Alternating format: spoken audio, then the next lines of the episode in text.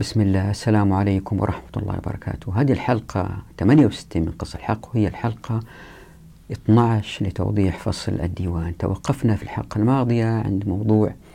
أخذ المال عموما وتأثير ذلك في نية المجاهد وبالتالي ولاؤه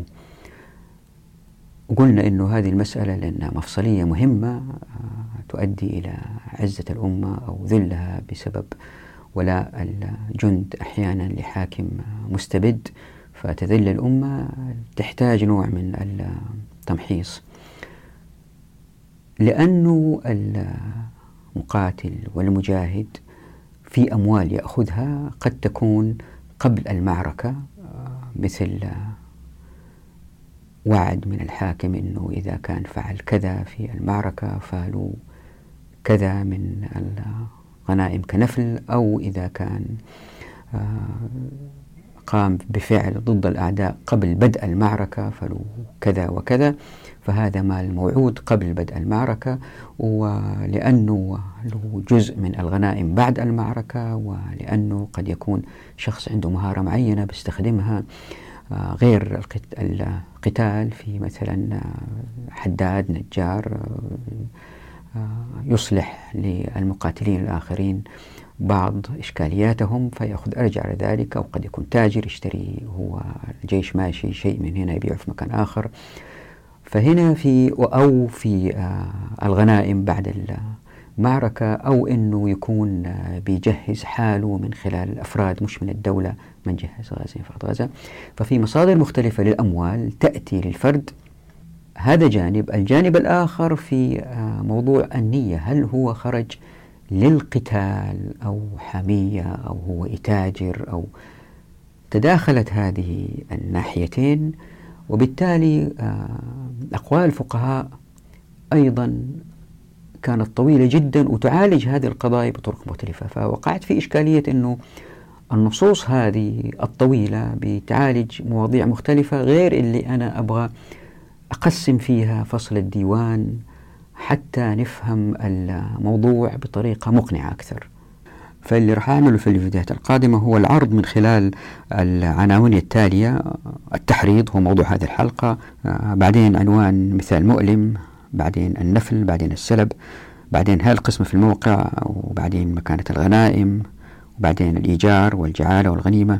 بعدين التسليع آه، اللي تكلم عن الماحوز والطوى بعدين استحداثات فقهيه من خلال هذه العناوين نقدر إن شاء الله نفهم الموضوع بطريقة أفضل وهنا ظهرت لي إشكالية منهجية في محاولة التوفيق بين التقسيم لمواضيع الفهم اللي وضعتها أنا وعدم تفتيت النصوص يعني المقصود آه، نصوص فقهاء السلف التي توضح آه، الآيات القرآنية والأحاديث في هذا الموضوع لذلك أجدني مضطرا إلى وضع النصوص تحت العناوين ودراستها مع القفز بين المواضيع وفي الوقت ذاته أجدني مضطرا للرجوع للنصوص فيما بينها هنا وهناك عند الحديث عن موضوع ما كما في الحديث عن النفل مثلا يعني ما في مفر من هذا القفز حتى نتقص الحق في هذه المسألة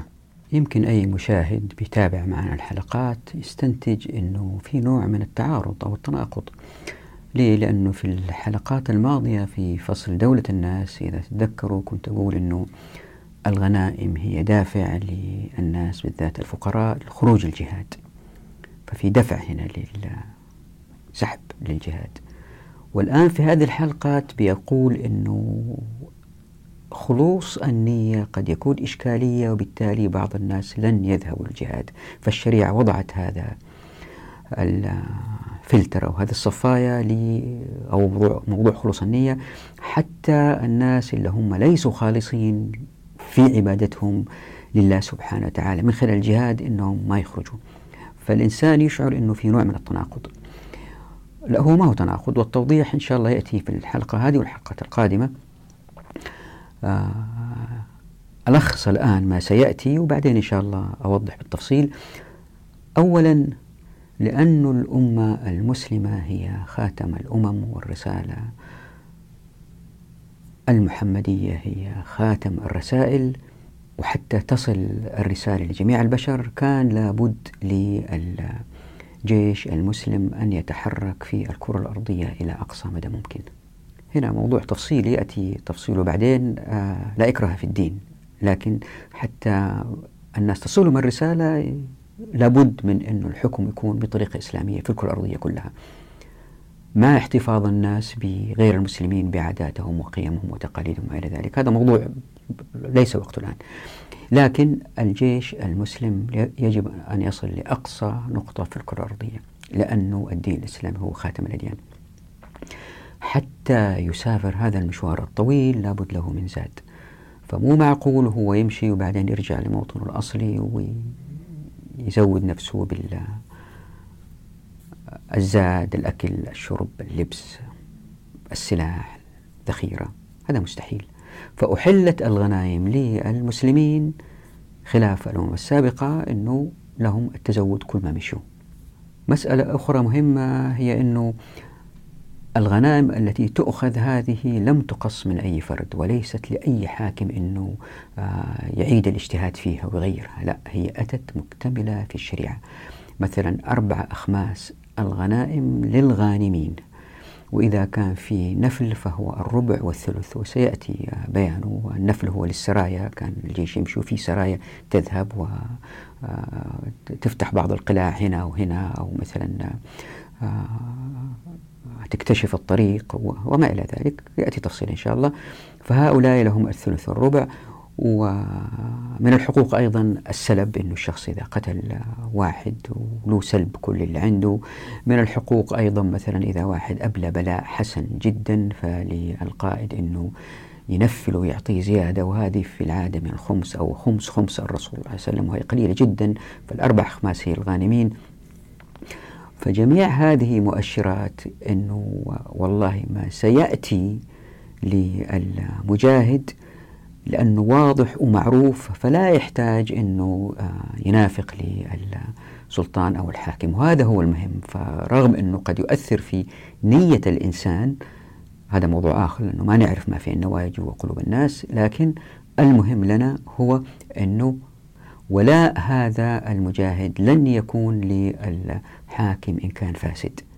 هنا في توضيح مهم ألا وهو أنه آه، الكلمات الطاعة الولاء هذه كلها كلمات فيها تداخل في المعاني فاللي أقصده هنا أنا أنه إحنا كمسلمين لنا السمع والطاعة للحاكم ولي الأمر لكن ليس فيما يخالف شرع الله واللي بتحاول تسويه الشريعة أنها تأتي بالإنسان الأصلح لسدة الحكم أولا ثانيا إن هذا الشخص لم يحكم بما أمر الله سيفقد الحكم والحركيات تؤدي إلى هذا الوضع يمكن شخص آه، يعني طمعان في الحكم ويتظاهر بالزهد ويكون عالم وحافظ ومخلص وكل هذا نفاق حتى يصل الحكم وعندما يصل الحكم يبدأ بالاستبداد هنا تأتي الشريعة بأن الناس الذين من حوله لن يعملوا له ولن وسينفروا منها يعني آه، مو يطيعوه ولا آه، لهم ولاء له لا ينفر من حوله ما يجد من يعمل له وإذا تتذكروا في الحلقات الماضية تكلمنا عن الزكاة وأن الزكاة تصويت فعلي الحاكم يعطوه المال إذا كان هو آه، سلطان آه، يخاف الله أو لا يحرمه من هذا المال وأنه هذا من حقهم وفي حركيات كثيرة سنأتي عليها إن شاء الله كيف أنه الحاكم الفاسد حتى إن وصل بالنفاق لسد الحكم لن يستمر ليه لأنه لن يجد من يعمل له وتركيبة الشريعة في الحركيات أو كيف الشريعة تركب الحركيات بحيث أنه الناس متمكنين ولهم الأخذ من المصادر الخيرات ولهم إحياء الأراضي ولهم العمل دون موافقات الموارد وموافقة المعرفة جميع هذه تؤدي إلى أنه سلطات الحاكم تضمحل جدا وفي حدود ضيقة هذه الحدود الضيقة سيفقدها أيضا إن لم يكن مخلصا في حكمه لله سبحانه وتعالى واللي ساعد على أنه المجاهد لن يكون ولاؤه للحاكم كان فاسد هو الآتي أنه طبعا هو بياخذ غنائم لكن الغنائم هذه لن تؤثر فيه كثيرا ليه؟ لأنها مجهولة فرغم أنه كميتها معروفة لكن في مصدرين للجهالة المصدر الأول أنه ما يعرف أنه إذا خرج الجهاد سينتصر أو لا بالتالي سيغنم أو لا مسألة أخرى ما يعرف كم عند الأعداء من غنائم فقد لا تكون كثيرة يمكن يقاتلون في منطقة مفتوحة ويغنموا بس الموجود عند الجنود والطرف الآخر عندهم حصونهم عندهم آه، أموالهم داخل هذه الحصون فتعبوا آه، قاتلوا يمكن ما يطلع بشيء هذين المصدرين آه، لأنهم مجهولين بالتالي يؤدي إلى احتمالين والناس بينهم أما أنه فرد خارج الجهاد لله سبحانه وتعالى ما هو مفكر في المال أبدا أو أنه شخص طمعان في المال جدا في الحالة الأولى أنه هو شخص يخاف الله سبحانه وتعالى وذاهب للعمل العسكري كعبادة ويريد الأجر بالتالي هؤلاء الذين إن كثروا تريدهم الشريعة لأنه لا يمكن آه، كسب ولاءهم لحاكم فاسد فلن يعملوا لحاكم فاسد النوع الآخر اللي هم يحبوا المال آه، معروف جدا أنه الشخص الذي يحب المال ما يحب المال إلا لأنه يحب الحياة والشخص الذي آه، يحب الحياة يخاف من الموت وبالتالي عدد هؤلاء سيكون قليل جدا آه، زي ما راح نشوف في الآيات إن شاء الله القادمة كيف أنه الشريعة توضح تثبيط هؤلاء ليه؟ لأنهم يحبوا الحياة ويحبوا المال إن أضفنا إلى كل ما سبق أنه قرار الخروج للجهاد هو قرار شخصي يعني ما في فرض من الأمة على الشخص أن يخرج بالقوة هو يؤثم إن لم يخرج إن كان كان في اعتداء على الأم هو يؤثم لكن ما حد يقدر يمسكه يقول له خذ أخرج غصبا عنك وهذا وضع لن يحدث أبدا إن طبقنا الشريعة دائما الأمة الإسلامية هي الأقوى والأعز وهي التي تهاب الأمم الأخرى وهذا هو الوضع الطبيعي في هذه الحالة يكون الجهاد جهاد طلب وبالتالي آه، ينسحب الأتقى الذين يريدون آه، وجه الله سبحانه وتعالى بالجهاد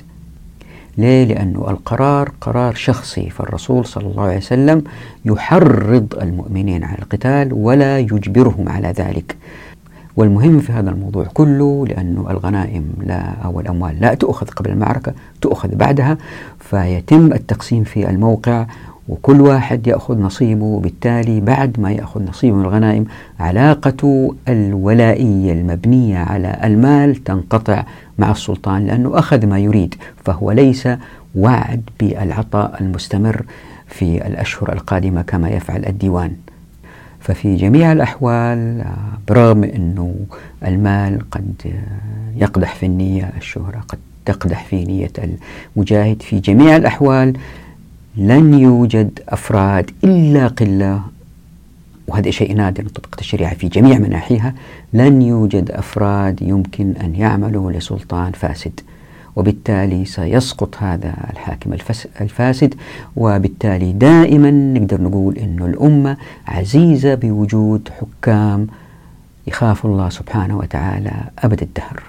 وهذه اللي نحاول نبينها إن شاء الله في الحلقات القادمة والآن ملخص لموضوع هذه الحلقة ألا وهو التحريض هذه الحلقة محورها آيتين الآيتين فيهم كلمة تحرض الأولى أعوذ بالله من الشيطان الرجيم يا أيها النبي حرض المؤمنين على القتال إن يكن منكم عشرون صابرون يغلبوا مئتين وإن يكن منكم مئة يغلبوا ألفا من الذين كفروا بأنهم قوم لا يفقهون هذه الآية فيها حرض وفي الآية هذه في وحرض أعوذ بالله من الشيطان الرجيم فقاتل في سبيل الله لا تكلف إلا نفسك وحرض المؤمنين عسى الله أن يكف بأس الذين كفروا والله أشد بأسا وأشد تنكيلا إذا تتذكروا في فيديو عن المساجد وكيف أنه الأئمة يرتقوا بالتدريج من مسجد إلى مسجد أكبر حتى يصلوا إلى مرتبة أنهم يكونوا أفراد من أهل الحل والعقد هذا طريق للوصول لأهل الحل والعقد طريق آخر هو الجندية واللي نتحدث عنه في هذه الحلقة واللي يوضح أنه من خلال هاتين الآيتين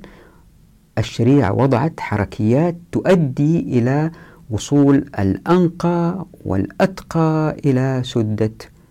أهل الحل والعقد طبعا الحاكم ليس بالضرورة أن يكون مقاتل فذ قد يكون عالم معروف لكن لأن الجماعة هذه مكونة من إما إما علماء كبار أو أنه مقاتلين أتقى فبالتأكيد الذي سيكون الحاكم هو الشخص الذي يؤيد ويختار هؤلاء الأفراد وإذا نظرنا إلى تاريخ العالم الإسلامي نجد أنه معظم الدول بدأت بقائد فذ لكن في عصرنا الحالي ليس بالضرورة أن يكون الحاكم قائد فذ لكن لأنه أهل الحل والعقد فيهم جماعة من الأتقى من أهل الحل والعقد من المقاتلين تضمن الأمة أنه لن يصل إلى هذا المنصب إلا شخص نزيه يخاف الله سبحانه وتعالى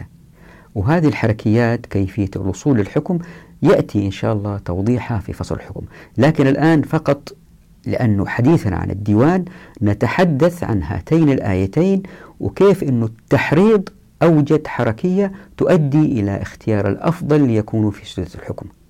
بالنسبة لي هذه مسألة إعجازية لأن الرسول صلى الله عليه وسلم زي ما راح نشوف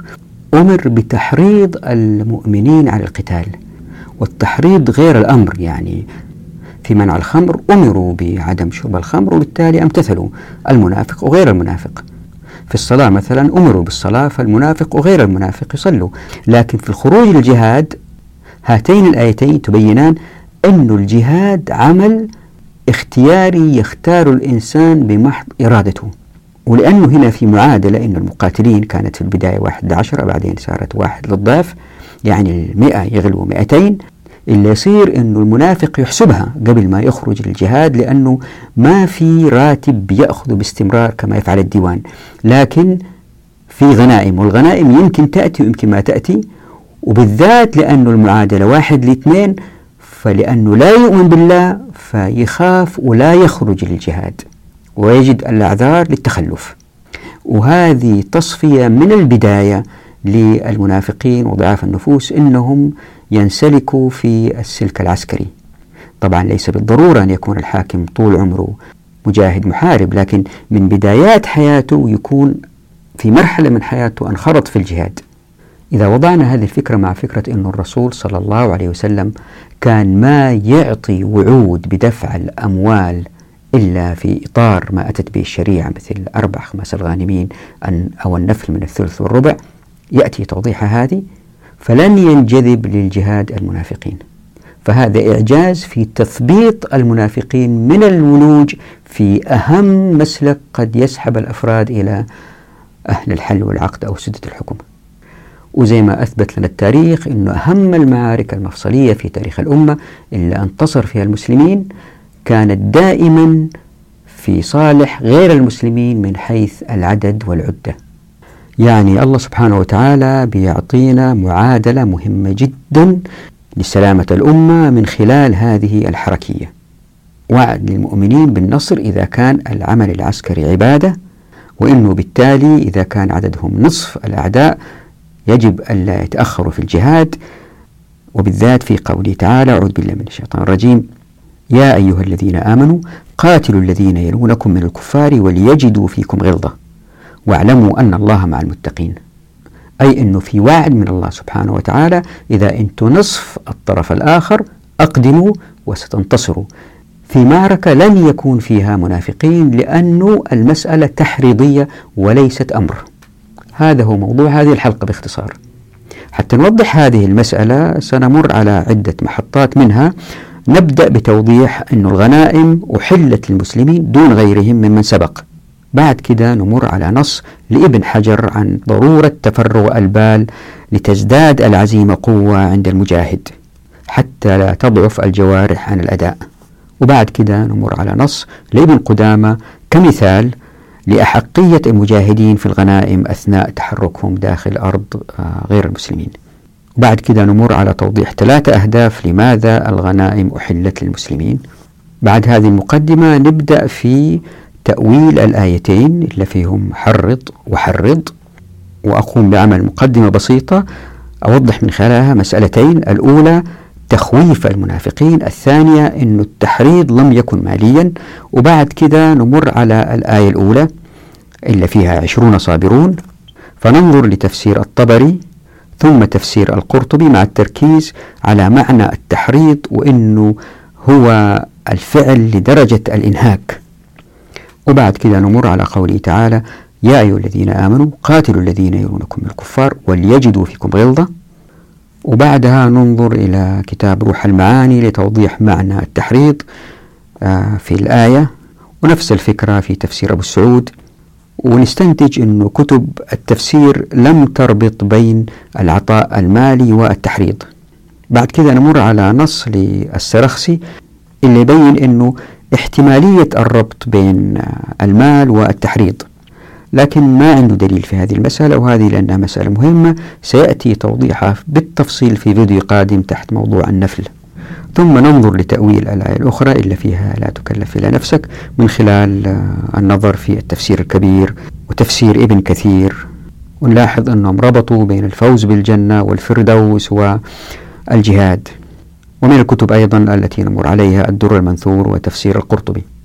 وطبعا أفضل طريقة للاستشهاد بأن المنافقين لن يجاهدوا هي آيات القرآن الكثيرة اللي راح نسردها اللي تبين أن المنافقين دائما يتخلفوا عن الجهاد وبالطبع هذا إن كان العمل العسكري عبادة وبالتالي تسلم الأمة من هؤلاء الفاسدين للوصول إلى الحكم وفي الأخير أذكر ثلاثة أوجه لماذا ما في خوف من الفقراء إذا سحبوا الجهاد رغبة في الغنائم والحلقة بكاملها تحاول تركز على أنه إن أخذ المجاهدين المال فهذا أيضا لا يعني أبدا أنه لهم ولاء للحاكم الفاسد فالعلاقة تنقطع بينهما يعني الحلقة بتحاول تبين أن الديوان كما استخدم من العصر الأموي وبعده هو أساس المشكلة والآن للتوضيح جاء في صحيح مسلم عن أبي هريرة أن رسول الله صلى الله عليه وسلم قال فضلت على النبيين بست أعطيت جوامع الكلم ونصرت بالرعب وحلت لي الغنائم وجعلت لي الأرض طهورا ومسجدا وأرسلت إلى الخلق كافة وختم بي النبيون وفي حديث آخر في صحيح مسلم أيضا عن همام بن منبه قال هذا ما حدثنا أبو هريرة عن رسول الله صلى الله عليه وسلم فذكر أحاديث منها وقال رسول الله صلى الله عليه وسلم غزا نبي من الأنبياء فقال لقومه لا يتبعني رجل قد ملك بضع امرأة وهو يريد أن يبني بها ولا آخر قد بنى بنيانا ولما يرفع سقفها يعني ما كمل السقف ولا آخر قد اشترى غنما أو خلفات وهو منتظر ولادها قال فغزا فأدنى للقرية حين صلاة العصر أو قريبا من ذلك فقال للشمس أنت مأمورة وأنا مأمور اللهم احبسها علي شيئا فحبست عليه حتى فتح الله عليه قال فجمعوا ما غنموا فأقبلت النار لتأكله فأبت أن تطعمه فقال فيكم غلول فليبايعني من كل قبيلة رجل واستمر الحديث هو حديث معروف لصقت آه، بيد رجلين أو ثلاثة فقال فيكم الغلول وفي آخر الحديث يقول صلى الله عليه وسلم فلم تحل الغنائم لأحد من قبلنا ذلك بأن الله تبارك وتعالى رأى ضعفنا وعجزنا فطيبها لنا فلاحظوا من هذه الأحاديث كيف ومن آثار الأمة السابقة أن الهدف هو الوصول إلى جيش أفراده جميعا على يد واحدة آه، من تقى وعلى مرتبة عالية من الخوف من الله سبحانه وتعالى وما في شيء في ذهنهم من أمور الدنيا حتى يبلو بلاء حسن وهذا هو المهم ومن هؤلاء يأتي من هو في سدة الحكم لأنه يخاف الله مو همه بيت بابنه ولا عنده آه، شوية تجارة هنا وهناك والآن لننظر لما نقله ابن حجر في المسألة وبالذات ما قاله المهلب من ضرورة تفرغ البال لتزداد العزيمة قوة حتى لا تضعف الجوارح عن الأداء هو نص طويل بس خلينا نركز عليه اللي قاله المهلب قال المهلب في هذا الحديث إن فتن الدنيا تدعو النفس إلى الهلع ومحبة البقاء لأن من ملك بضع امرأة ولم يدخل بها أو دخل بها وكان على قرب من ذلك فإن قلبه متعلق بالرجوع إليها ويجد الشيطان السبيل إلى شغل قلبه عما هو عليه من الطاعة وكذلك غير المرأة من أحوال الدنيا وفي النص أيضا آه، توضيح لرواية سعيد بن سيب من الزيادة أو له حاجة في الرجوع وفيه أن الأمور المهمة لا ينبغي أن تفوض إلا لحازم فارغ البال لها لأن من له تعلق ربما ضعفت عزيمته وقلت رغبته في الطاعة والقلب إذا تفرق ضعف فعل الجوارح وإذا اجتمع قوي وفي باقي النص توضيح آه، لماذا الإسلام استثني من مسألة الغنائم وبالتأكيد في الكثير من الحكم من آه، جواز أخذ الغنائم للمسلمين آه، تتجلى مع الزمن إن شاء الله بإذن الله لكن من الواضح أنه في حكمة واضحة زي ما بينت في أول هذه الحلقة أنه لأنه الإسلام خاتم الأديان ولأنه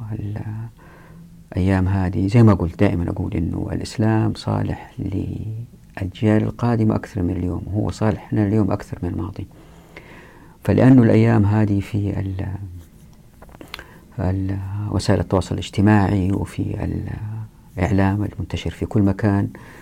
بالتالي الرذيلة والفساد بينتشروا في الكرة الأرضية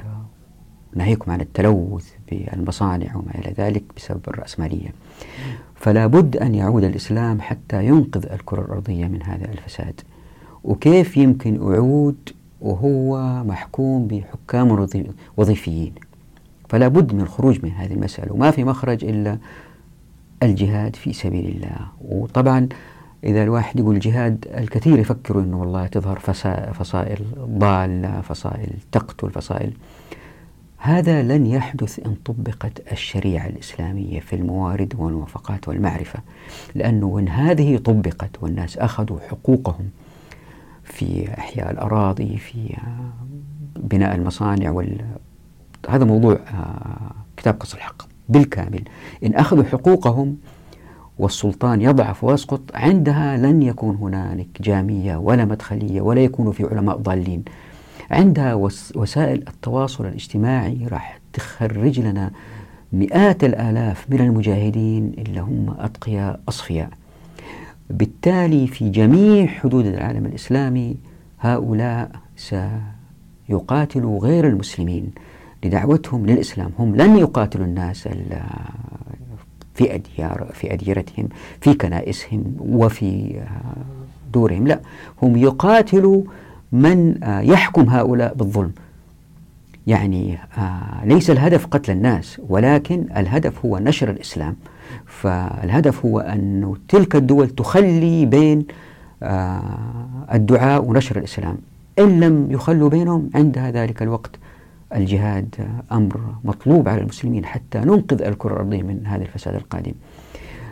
عندها زي ما فعل الأوائل عندما جاهدوا من الجزيرة العربية وصلوا إلى الأندلس فهم ماشيين في شمال أفريقيا كانوا يحتاجوا إلى الغنائم حتى يتزودوا حتى يستمروا فما أحوج الكرة الأرضية الأيام هذه للجهاد لكن هذا لن يأتي إلا بعد أن يأخذوا المسلمين حقوقهم المسلوبة عندها ستسقط هذه الحكومات الوظيفية فالنقطة الأولى هي نشر الوعي المرحلة اللي احنا فيها الآن ثم أخذ الناس لحقوقهم عندها تتغير المنظومة الاقتصادية السياسية الاجتماعية في مجتمعات المسلمين عندها يبدأ الجهاد وليس الآن لأنه الآن الوضع ملوث جدا من حيث تفكير بعض الفصائل التي آه، تقتل كل من هب دب هذا موضوع جانبي يأتي تفصيله فقط آه، أردت أن أوضحه على عجل حتى إذا واحد عنده سؤال كيف الجهات تشتغل الأيام هذه آه، تكون عنده صورة مبدئية عن الموضوع فنرجع للموضوع ابن قدامة بيوضح رضي الله عنه وأرضاه مسألة آه، أخذ الغنائم فيقول أجمع أهل العلم إلا من شذ منهم على أن للغزاة إذا دخلوا أرض الحرب أن يأكلوا مما وجدوا من الطعام ويعلف دوابهم من أعلافهم منهم سعيد بن المسيب وعطاء والحسن والشعبي والقاسم وسالم والثوري والأوزاعي ومالك والشافعي وأصحاب الرأي وقال الزهري لا يؤخذ إلا بإذن الإمام وقال سليمان بن موسى لا يترك إلا أن ينهى عنه الإمام فيتقي نهيه ولنا ما روي عن عبد الله بن أبي أوفى قال أصبنا طعاما يوم خيبر فكان الرجل يأخذ منه مقدار ما يكفيه ثم ينصرف رواه سعيد وأبو داود وروي أن صاحب جيش الشام كتب إلى عمر إنا أصبنا أرضا كثيرة الطعام والعلف وكرهت أن أتقدم في شيء من ذلك فكتب إليه دع الناس يعلفون ويأكلون فمن باع منهم شيئا بذهب أو فضة ففيه خمس الله وسهام المسلمين رواه سعيد وقد روى عبد الله بن مغفل قال دلي جراب من شحم يوم خيبر فالتزمته وقلت والله لا أعطي أحدا منه شيئا فالتفت فإذا رسول الله صلى الله عليه وسلم يضحك فاستحيت منه متفق عليه ولأن الحاجة تدعو إلى هذا وفي المنع منه مضر بالجيش وبدوابهم فإنه يعسر عليهم نقل الطعام والعلف من دار الإسلام ولا يوجد بدار الحرب ما يشترونه ولو وجدوه لم يجدوا ثمنه ولا يمكن قسمة ما يأخذه الواحد منهم ولو قسم لم يحصل لواحد منهم شيء ينتفع به ولا يدفع به حاجته فأباح الله تعالى لهم ذلك فمن أخذ من الطعام شيئا مما يختات أو يصلح به القوت من الأدم وغيره أو العلف لدابته فهو أحق به وسواء كان له ما يستغني به عنه أو لم يكن له ويكون أحق بما يأخذه من غيره فإن فضل منه ما لا حاجة به إليه رده على المسلمين لأنه إنما أبيح له ما يحتاج إليه وإن أعطاه أحد من أهل الجيش ما يحتاج إليه جاز له أخذه وصار أحق به من غيره وإن باع شيئا من الطعام أو العلف رد ثمنه في الغنيمة لما ذكرنا من حديث عمر وروى مثله عن فضال بن عبيد وبه قال سليمان بن موسى والثوري والشافعي وكره القاسم وسالم ومالك بيعه بالإضافة إلى أن الغنائم هي زاد للمقاتلين في هدف ثاني من الغنائم أنه الخيرات هذه لا تقع في أيدي المنافقين لأنهم لن يشاركوا في القتال لخوفهم من الموت هذا بالإضافة إلى سبب ثالث جانبي وليس مهم كثير أنه لأن الأمة الإسلامية هي الأمة الخاتم وبالتالي يعني نشر الإسلام فبالتالي آه إن كان تحرق الغنائم فهناك أشياء كثيرة تحرق لأنه الجيش بي بينتشر في الكرة الأرضية فهناك غنائم كثيرة تحرق لكن المهم في موضوعنا هو تحريض الرسول صلى الله عليه وسلم للمؤمنين للقتال ليه؟ لأنه طريقة التحريض فيها تخويف للمنافقين من الاشتراك في الجهاد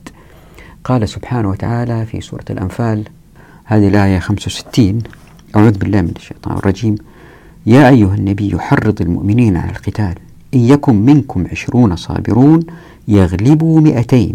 وإن يكن منكم مئة يغلبوا ألفا من الذين كفروا بأنهم قوم لا يفقهون التحريض على القتال ورد في موضعين في القرآن الكريم الموضع الآخر هو في قوله تعالى في سورة آه، النساء في الآية 84 أعوذ بالله من الشيطان الرجيم فقاتل في سبيل الله لا تكلف إلا نفسك وحرض المؤمنين عسى الله أن يكف بأس الذين كفروا والله أشد بأسا وأشد تنكيلا الآن لأعطي مقدمة سريعة ثم أفصل آه إذا ندرس الآيتين نلحظ مسألتين الأولى هي تخويف المنافقين من الجهاد ليه؟ لأنه المسلمين عليهم الجهاد إذا كانوا مئة يقابلوا ألف وهذا وضع يظهر للمنافق اللي يأخذ بمعايير الدنيا ولا يؤمن بالآخرة ولا يؤمن بقدرة الله سبحانه وتعالى وضع مخيف جدا كيف إحنا ألف نقاتل عشر آلاف المسألة الثانية هي أنه ما في في الأثر أن الرسول صلى الله عليه وسلم وعد قبيلة معينة أو جماعة معينة بوعد مالي بعد المعركة لا في قواعد أتت بها الشريعة منصوص عليها زي مثلا القاتل وسلب من قتله آه مثلا أبلى بلاء فذ جدا بغض النظر عن اسم الشخص بعد المعركة وثبت بلاؤه هذا له التنفيل وأنه السرايا لها التنفيل الثلث أو الربع مثل هذه المسائل ثابتة للجميع وليست لشخص بعينه أنه أنت لك كذا وأنت لك كذا فالرسول صلى الله عليه وسلم عليه التحريض وليس الوعد بالمال لفلان آه، من الصحابة أنه لك كذا آه، في هذه المعركة لا هو عليه التحريض الوعود من الله سبحانه وتعالى زي ما في قوله تعالى أعوذ بالله من الشيطان الرجيم وعدكم الله مغانم كثيرة تأخذونها فعجل لكم هذه وفي آيات كثيرة أيضا التي تتحدث عن الفتح مثلا فيها وعد من الله سبحانه وتعالى بالمغانم أي أن الله سبحانه وتعالى بالإضافة لحثه المؤمنين على القتال في القرآن الكريم وعدهم مغانم كثيرة أما الرسول صلى الله عليه وسلم لأنه رسول مرسل ولا ينطق عن الهوى عليه التحريض كما أمر القرآن بفعل ذلك على القتال تحريض على القتال والآن لتوضيح هاتين المسألتين نبدأ أول بقوله تعالى في سورة الأنفال أعوذ بالله من الشيطان الرجيم يا أيها النبي حرض المؤمنين على القتال إن يكن منكم عشرون صابرون يغلبوا مئتين وإن يكن منكم مئة يغلبوا ألفا من الذين كفروا بأنهم قوم لا يفقهون رح نلحظ من الآتي وهي مقتطفات من بعض كتب التفاسير أنه ما في ذكر للمال كمحرض للقتال لأن الأمر بالتحريض موجه للرسول صلى الله عليه وسلم جاء في تفسير الطبري مثلا يقول تعالى ذكره لنبيه محمد صلى الله عليه وسلم يا أيها النبي حرض المؤمنين على القتال حث متبعيك ومصدقيك على ما جئتهم به من الحق على قتال من أدبر وتولى عن الحق من المشركين إن يكن منكم عشرون رجلا صابرون عند لقاء العدو يحتسبون أنفسهم ويثبتون لعدوهم يغلبوا مئتين من عدوهم ويقهروهم وإن يكن مئة عند ذلك يغلبوا منهم ألفا بأنهم قوم لا يفقهون يقول من أجل أن المشركين قوم يقاتلون على غير رجاء ثواب ولا لطلب أجر ولا, ولا احتساب لأنهم لم يفقهوا أن الله موجب لمن قاتل احتسابا وطلب موعود الله في المعاد ما وعد المجاهدين في سبيله فهم لا يثبتون إذا صدقوا في اللقاء خشية أن يقتلوا فتذهب دنياهم ثم خفف تعالى ذلك عن المؤمنين إذ علم ضعفهم فقال لهم الآن خفف الله عنكم وعلم أن فيكم ضعفا يعني أن في الواحد منهم عن لقاء العشرة من عدوهم ضعفا واستمر النص في آخر عن علي عن ابن عباس قوله إن يكن منكم عشرون صابرون يغلبوا مئتين قال كان لكل رجل من المسلمين عشرة لا ينبغي له أن يفر منهم فكانوا كذلك حتى أنزل الله الآن خفف الله عنكم فعبأ لكل رجل من المسلمين رجلين من المشركين ونفس هذا المعنى في التفسير يتكرر مع القرطبي مع التركيز على معنى التحريض وهو حث الرسول صلى الله عليه وسلم لصحابته على الجهاد بطريقة مستمرة وبإصرار لدرجة الإنهاك الذي يقارب الهلاك يعني التحريض المستمر المستمر لدرجة الإنهاك آه، خلينا نوضح ما معنى لدرجة الإنهاك يقول القرطبي موضحا قوله تعالى يا أيها النبي يحرض المؤمنين على القتال أي حثهم وحظهم يقال حارض على الأمر وواظب وواصب وأكب بمعنى واحد والحارض الذي قد قارب الهلاك ومنه قوله عز وجل حتى تكون حرضا في سورة يوسف أي تذوب غما فتقارب الهلاك فتكون من الهالكين إن يكن منكم عشرون صابرون يغلبوا مئتين لفظ خبر ضمنه وعد بشرط لأن معناه إن يصبر منكم عشرون صابرون يغلبوا مئتين وضعت تحت الحرف ثلاثة تكملة النص هنا يبغى نفكر في سؤال مهم لماذا هذه العلاقة مئة يغلب مئتين وعد من الله سبحانه وتعالى إذا نظرنا للتاريخ الإسلامي سنلحظ أن المعارك المفصلية اللي انتصروا فيها المسلمين دائما هم الأقل في العدد والعدة والنصر من عند الله سبحانه وتعالى الناصر النصير المنتصر هذه على مر التاريخ وبعد النصر لأنه زمام أمور الأمة وقعت في أيدي هؤلاء المنتصرين المتقين لله سبحانه وتعالى تلاحظ أن تاريخ الأمة على خير ما يرام الين بالتدريج يتغير النظام الحاكم ويظهر افراد فاسدين وبالتالي تذل الامم اخرى. يمكن اذا اسال الله سبحانه وتعالى اذا اعطاني عمر ان شاء الله اتقصى هذه المساله بالارقام بال المعارك بالنظام السياسي كيف استمر بعدها في استتباب وعز الأمة فهذا شيء ملاحظ دائما مثل ألب أرسلان عندما حارب الروم مثلا صلاح الدين عندما أتى إلى مصر وحارب يعني تلحظ جميع هؤلاء الأتقياء بعدهم فترة آه، أمان للمسلمين طيب ليش هذا الطلب 100 يغلو 200 لأنه المنافق عادة لأنه ما يؤمن بالآخرة يحسبها ماديا كذا طائرة كذا دبابة كذا جندي كذا فهذا لن يقدم على الجهاد إلا إذا كانوا المسلمين أكثر عددا أو إذا كانوا متكافئين أو متقاربين لكن إذا كانت المسألة الضعف بالتأكيد لن يذهب إلى المعركة بالتأكيد فهي تصفية ابتدائية للمنافقين أنه لن يصلوا إلى سدة الحكم وهذه مسألة جدا مهمة في تاريخ سير الأمة مسألة المعادلة هذه واحد إلى اثنين هي كانت واحد إلى عشرة خفف الله سبحانه وتعالى خلى واحد لاثنين هذه المعادلة واحد لاثنين كفيلة ب بمنع المنافقين نفسيا من المشاركة في الجهاد والآن لننظر إلى قوله تعالى في سورة التوبة أعوذ بالله من الشيطان الرجيم يا أيها الذين آمنوا قاتلوا الذين يلونكم من الكفار وليجدوا فيكم غلظة واعلموا أن الله مع المتقين يعني هنا في توجيه أنه متى ما شعر المسلمون أنهم يقتربون من نصف قوة عدوهم المتاخم لهم كان عليهم أن يهبوا للجهاد وفي وضع زي هذا سيتقاعس المنافق خوفا من الموت بسبب قلة عدد المسلمين لأنه لا يؤمن بالغيب بل هو مادي واللي يأكد أن الشريعة تريد إبعاد المنافقين عن القتال حتى لا يصلوا إلى سدة الحكم هي أن الرسول صلى الله عليه وسلم أمر بالتحريض يعني ما أمر الرسول صلى الله عليه وسلم بأمر الناس الخروج جهاد لما منعت الخمرة وهريقت في المدينة الرسول صلى الله عليه وسلم أمر الناس بعد الشرب انتهى الموضوع لكن في الجهاد ما أمرهم بالخروج للجهاد ليه؟ لأنه إن أمرهم المنافق اضطر يخرج الشريعة وضعت حركية حتى لا يخرج المنافق حتى يكون قراره قرار شخصي في وضع أنه واحد ضد اثنين مئة ضد مئتين فيتردد كثير المنافق في الخروج لذلك الرسول صلى الله عليه وسلم أمر بالتحريض وليس بالأمر يا ناس أخرجوا للجهاد يا جماعة جاهدوا والصحابة كانوا يحبوا الرسول صلى الله عليه وسلم بالتالي يسمعوا له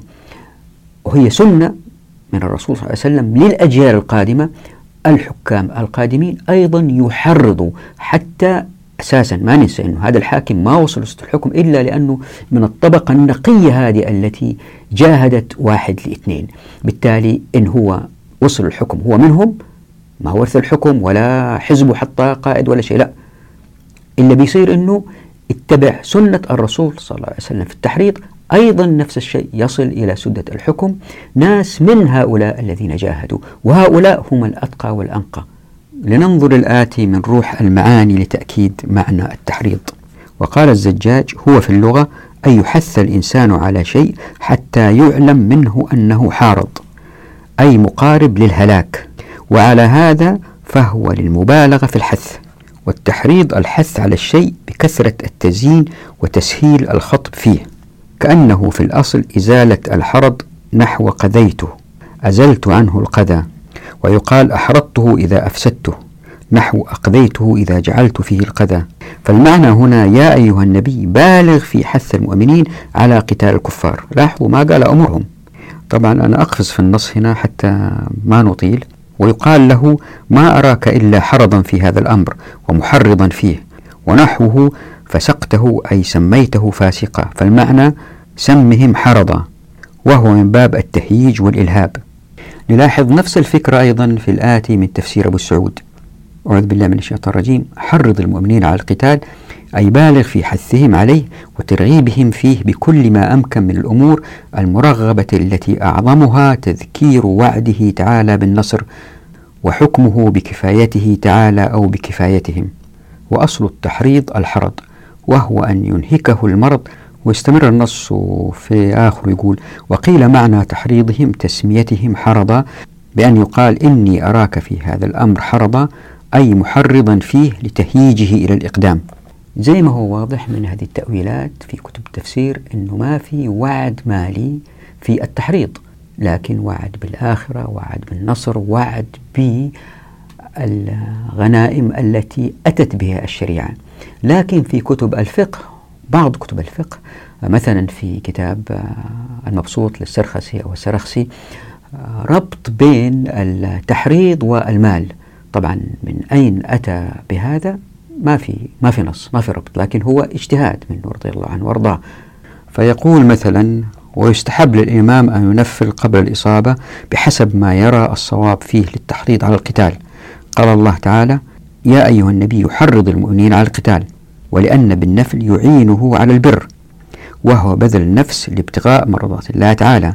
فكان ذلك مستحبا ولكن قبل الإصابة أما بعد الإصابة لا يجوز النفل إلا على قول أهل الشام فإنهم يجوزون ذلك وقد روي أنه صلى الله عليه وسلم نفل بعد الإصابة وتأويل ذلك عندنا أنه نفل من الخمس أو من الصفي الذي كان له أو فعل ذلك يوم بدر لأن الأمر في الغنائم كان إليه كما روينا وإليه أشار سعيد بن المسيب رضي الله عنه فقال لا نفل بعد الإحراز إلا ما كان لرسول الله صلى الله عليه وسلم وكان المعنى فيه أن بعد الإصابة في التنفيل إبطال حق أرباب الخمس وإبطال حق بعض الغانمين عما ثبت حقهم فيه وهو سبب لإيقاع الفتنة والعداوة بينهم والتنفيل للتحريض على القتال وتسكين الفتنة فإذا نفل بعد الإصابة عاد على موضوعه بالنقد والإبطال وذلك لا يجوز نلاحظ في القول هذا الربط بين الآية وأمر الرسول صلى الله عليه وسلم بأن يحرض المجاهدين ماليا من خلال الأنفال وبأن هذا الفعل أمر مستحب برغم تقييد السرخسي لذلك قبل الإصابة أي قبل نيل الغنائم بعد النصر أما بعدها فإن فيه مدعاة للفتنة كما يقول لأن القتال قد انتهى ولأن الغانمين قد ثبت حقهم في الغنائم فلا ينازعهم في أحد هذه مسألة سيأتي توضيحها في الحديث عن النفل وفي أيضا أقوال أخرى أولت أنه النفل في تحريض على القتال النفل يعني عطاء في تحريض على القتال فمثلا في كتاب الأموال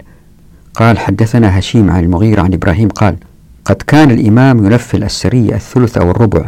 يضريهم أو يحرضهم بذلك على القتال طبعا هنا أيضا ما في دليل ولكن تعليل للنفل وراح نوضح هذه المسألة لأهميتها فمعظم الأحاديث اللي ذكرها أبو عبيد نفسه في كتاب الأموال ما تربط بين التحريض والمال وفي نصوص أخرى أيضا تربط بين النفل والتحريض لكن ما في دليل لا من قرآن ولا سنة إلى ذلك إنما هي اجتهادات ولأهمية هذه المسألة راحين نناقشها بالتفصيل في الحديث عن النفل ولأنه مسألة التحريض هذه مهمة جدا ومفصلية في سير الأمة سياسيا سننظر الآن للآية الأخرى أيضا بنوع من التفصيل أي لقوله سبحانه وتعالى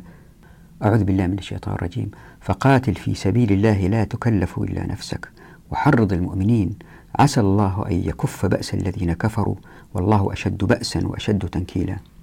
رح نلاحظ نفس الاستنتاج أي أن الرسول صلى الله عليه وسلم لم يؤمر بإصدار الوعود المالية لمن يبلي بلاء حسنا في الجهاد ونلاحظ أيضا وهذا المهم أن التفاسير تشير إلى أن الجهاد برغم أنه فرض كفاية وأحيانا فرض عين إلا أن الرسول صلى الله عليه وسلم لم يؤمر بجبر الناس للخروج للجهاد في قوله تعالى لا تكلف إلا نفسك بل هذا قرار يتخذه كل فرد بنفسه وحسابه عند ربه جاء في كتاب التسهيل لعلوم التنزيل عن تأويل الآية مثلا لا تكلف إلا نفسك لما تثاقل بعض الناس عن القتال قيل هذا للنبي صلى الله عليه وسلم أي إن أفردوك فقاتل وحدك فإنما عليك ذلك وحرض المؤمنين أي ليس عليك في شأن المؤمنين إلا التحريض ولأن هذه مسألة مهمة أي مسألة التحريض سننظر إلى عدة تفاسير وراح تتأكدوا منها جميعا أن الرسول صلى الله عليه وسلم كان يحرض الناس بالفوز بالجنة وتخفيفهم من العذاب في الآخرة لكن لم يفرض عليهم الخروج خلينا ننظر الآن للتفسير الكبير ولاحظوا المسألة الثانية والثالثة اعلم أنه تعالى لما أمر بالجهاد ورغب فيه أشد الترغيب في الآيات المتقدمة وذكر في المنافقين قلة رغبتهم في الجهاد بل ذكر عنهم شدة سعيهم في تثبيط المسلمين عن الجهاد عاد في هذه الآية إلى الأمر بالجهاد فقال فقاتل في سبيل الله وفي الآية مسائل المسألة الأولى الفاء في قوله فقاتل فبماذا تتعلق؟ فيه وجوه الأول أنها جواب لقوله ومن يقاتل في سبيل الله فيقتل النساء 74 من طريق المعنى لأنه يدل على معنى إن أردت الفوز فقاتل الثاني أن يكون متصلا بقوله وما لكم لا تقاتلون في سبيل الله النساء 75 فقاتل في سبيل الله النساء 84 والثالث أن يكون متصلا بمعنى ما ذكر من قصص المنافقين والمعنى أن من أخلاق هؤلاء المنافقين كذا وكذا فلا تعتد بهم ولا تلتفت إلى أفعالهم بل قاتل المسألة الثانية دلت الآية على أن الله تعالى أمره بالجهاد ولو وحده قبل دعاء الناس في بدر الصغرى إلى الخروج وكان أبو سفيان واعد الرسول صلى الله عليه وسلم اللقاء فيها فكره بعض الناس أن يخرجوا فنزلت هذه الآية فخرج وما معه إلا سبعون رجلا ولم يلتفت إلى أحد ولو لم يتبعوه لخرج وحده صلى الله عليه وسلم المسألة الثالثة دلت الآية على أنه صلى الله عليه وسلم كان أشجع الخلق وأعرفهم بكيفية القتال لأنه تعالى ما كان يأمره بذلك إلا وهو صلى الله عليه وسلم موصوف بهذه الصفات ولقد اقتدى وهذا مهم ولقد اقتدى به أبو بكر رضي الله عنه حيث حاول الخروج وحده إلى قتال مانعي الزكاة ومن علم أن الأمر كله بيد الله وأنه لا يحصل أمر من الأمور إلا بقضاء الله سهل ذلك عليه ثم قال تعالى لا تكلف إلا نفسك المسألة الثانية قال الواحدي رحمه الله انتصاب قوله نفسك على مفعول ما لم يسمى فاعله المسألة الثالثة دلت الآية على أنه لو لم يساعده على القتال غيره لم يجز له التخلف عن الجهاد البتة والمعنى لا تؤاخذ إلا بفعلك دون فعل غيرك فإذا أديت فلعلك لا تكلف بفرض غيرك واعلم أن الجهاد في حق غير الرسول عليه السلام من فروض الكفايات فما لم يغلب على الظن أنه يفيد لم يجب بخلاف الرسول عليه الصلاة والسلام فإنه على ثقة من النصر والظفر بدليل قوله تعالى والله يعصمك من الناس المائدة 67 وبدليل قوله ها هنا عسى الله أن يكف بأس الذين كفروا وعسى من الله جزم فلزمه الجهاد وإن كان وحده ثم قال تعالى وحرض المؤمنين والمعنى إن الواجب على الرسول صلى الله عليه وسلم إنما هو الجهاد وتحريض الناس في الجهاد فإن أتى بهذين الأمرين فقد خرج عن عهدة التكليف وليس عليه من كون غيره تاركا للجهاد شيئا نلاحظ من النص السابق كيف أن أبو بكر رضي الله عنه وأرضاه تمسك بسنة الرسول صلى الله عليه وسلم وتلاحظوا أيضا نفس المسألتين اللي حاولت أبرزها في الآية الأولى وهما أن الرسول صلى الله عليه وسلم مكلف بالجهاد بنفسه فقط دون إجبار الآخرين وأنه عليه التحريض دون أي وعد مالي والآن لننظر إلى تفسير النسفي آه، اللي تصل لنفس الاستنتاج لكن ما في داعي نقرأها إلا حب يوقف الشاشة طبعا وهذا تفسير آخر آه، جاء في آه، السعدي رحمه الله طبعا أنا أدرك أني أطلت عليكم في هذه الجزئية وهي التحريض ليه؟ لأنها مسألة مهمة جدا وإذا تتذكروا لما تحدثنا في فصل دولة الناس وتحدثنا عن المحاور الثمانية للحث على الجهاد سبعة من المحاور كانت ترغيب وترهيب وما فيها فرض يعني أمر ولا فيها دفع للفوز بالمال حتى يجاهد الناس يعني وعود بالمال فقط المحور الثامن من السبعة كان عن الغنائم والآن لتأكيد المسألة لننظر لما قاله ابن كثير في تأويله للآية واللي بيركز فيها على أنه آه، في فوز بالجنة في فردوس أعلى يلا يا مجاهدين جاهدوا وما فيها وعد مالي يقول وقوله حرض المؤمنين أي على القتال والرغبهم فيه وشجعهم عليه كما قال لهم صلى الله عليه وسلم يوم بدر وهو يسوي الصفوف قوموا إلى جنة عرضها السماوات والأرض وقد وردت أحاديث كثيرة في الترغيب في ذلك فمن ذلك ما روى البخاري عن أبي هريرة قال قال رسول الله صلى الله عليه وسلم من آمن بالله ورسوله وأقام الصلاة وآتى الزكاة وصام رمضان كان حقا على الله أن يدخله الجنة هاجر في سبيل الله أو جلس في أرضه التي ولد فيها قالوا يا رسول الله أفلا نبشر الناس بذلك فقال إن في الجنة مائة درجة أعدها الله للمجاهدين في سبيل الله بين كل درجتين كما بين السماء والأرض فإذا سألتم الله فاسألوه الفردوس فإنه وسط الجنة وأعلى الجنة ويستمر النص حتى يؤكد أن التحريض هو وعد بالجنة وليس بالعطاء في الدنيا ننظر الآن إلى ما جاء في الدر المنثور نجد أنه نفس الاستنتاج ووضعت تحت الحرف راء ثلاثة ما جاء في التفسير القرطبي حتى تتأكدوا من نفس هذه النقطة وبالنسبة للمسألة المهمة أيضا أنه المنافقين يحبوا الحياة ويكرهوا الموت بالتالي لن يخرجوا الجهاد فلا أدل على إثبات هذا من آيات القرآن الكريم الكثيرة فمثلا قوله تعالى أعوذ بالله من الشيطان الرجيم يا أيها الذين آمنوا لا تكونوا كالذين كفروا وقالوا لإخوانهم إذا ضربوا في الأرض أو كانوا غزة لو كانوا عندنا ما ماتوا وما قتلوا ليجعل الله ذلك حسرة في قلوبهم والله يحيي ويميت والله بما تعملون بصير وقوله تعالى في سورة آل عمران أيضا وليعلم الذين نافقوا وقيل لهم تعالوا قاتلوا في سبيل الله أو ادفعوا قالوا لو نعلم قتالا لاتبعناكم هم للكفر يومئذ أقرب منهم للإيمان يقولون بأفواههم ما ليس في قلوبهم والله أعلم بما يكتمون الذين قالوا لإخوانهم وقعدوا لو أطاعونا ما قتلوا قل فادرأوا عن أنفسكم الموت إن كنتم صادقين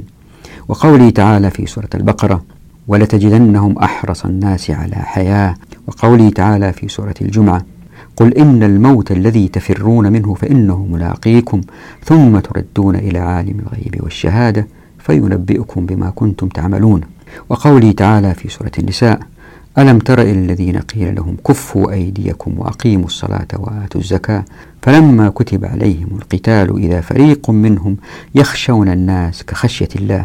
أو أشد خشية وقالوا ربنا لما كتبت علينا القتال لولا أخرتنا إلى أجل قريب قل متاع الدنيا قليل والآخرة خير لمن اتقى ولا تظلمون فتيلا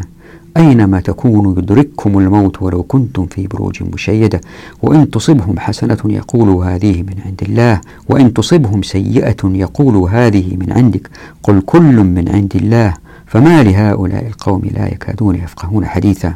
وقوله تعالى في سورة محمد ويقول الذين آمنوا لولا نزلت سورة فإذا أنزلت سورة محكمة وذكر فيها القتال رأيت الذين في قلوبهم مرض ينظرون إليك نظر المغشي عليه من الموت فأولى لهم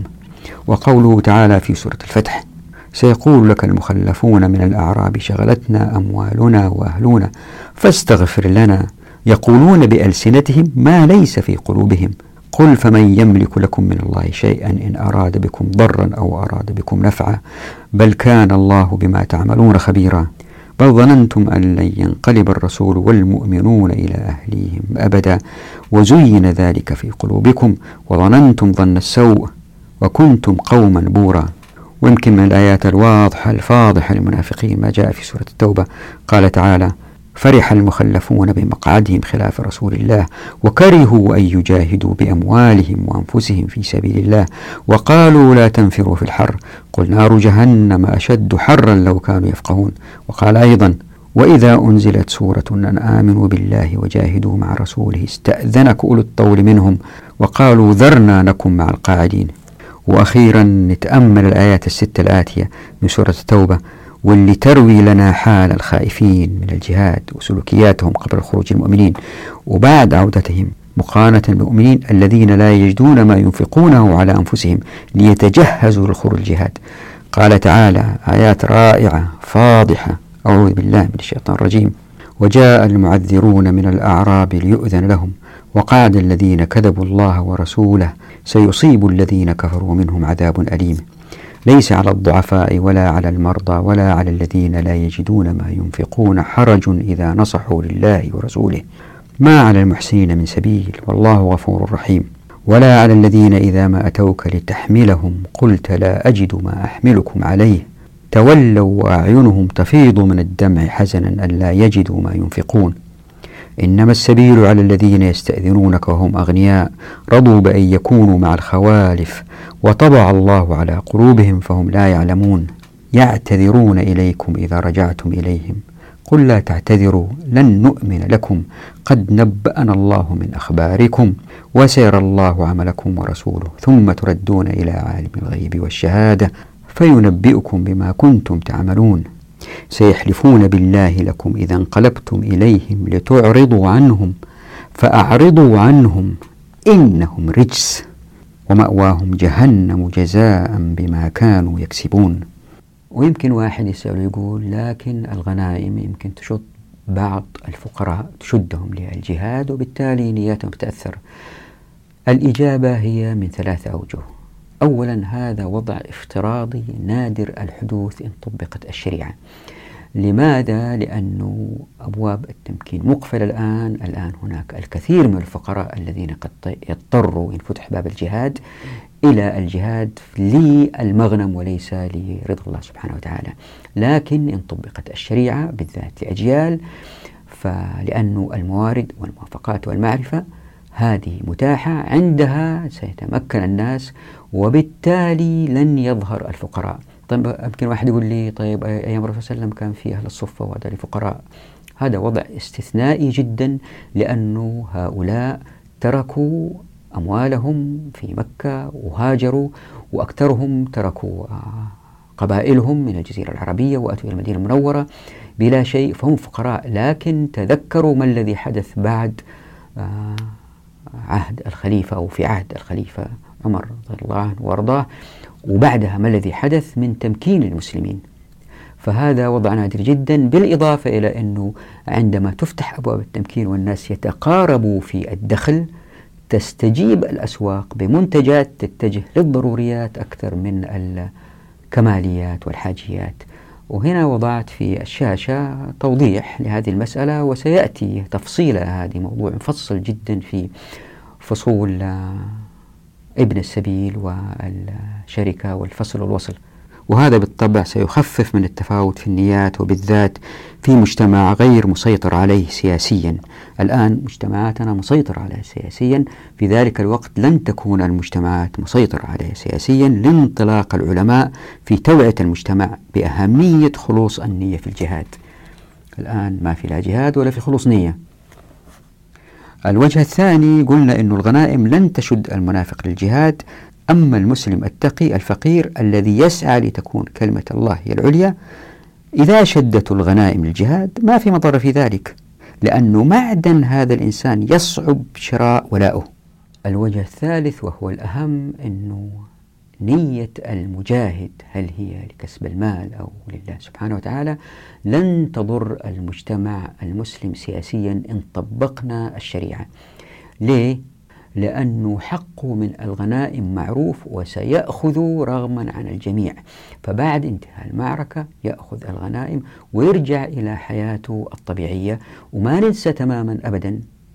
هذه المسألة أنه السلطان ماله الكثير من المال اللي يلعب فيه حتى يقرب الناس فزي ما شفنا في الفيديوهات السابقة في الحديث عن فصل الأموال ودولة الناس أنه القليل جدا لبيت مال المسلمين فالسلطان ما هو في وضع يقدر يتلاعب بالأموال ويقرب ضعاف النفوس فهذا لن يحدث فحتى إن كان المجاهد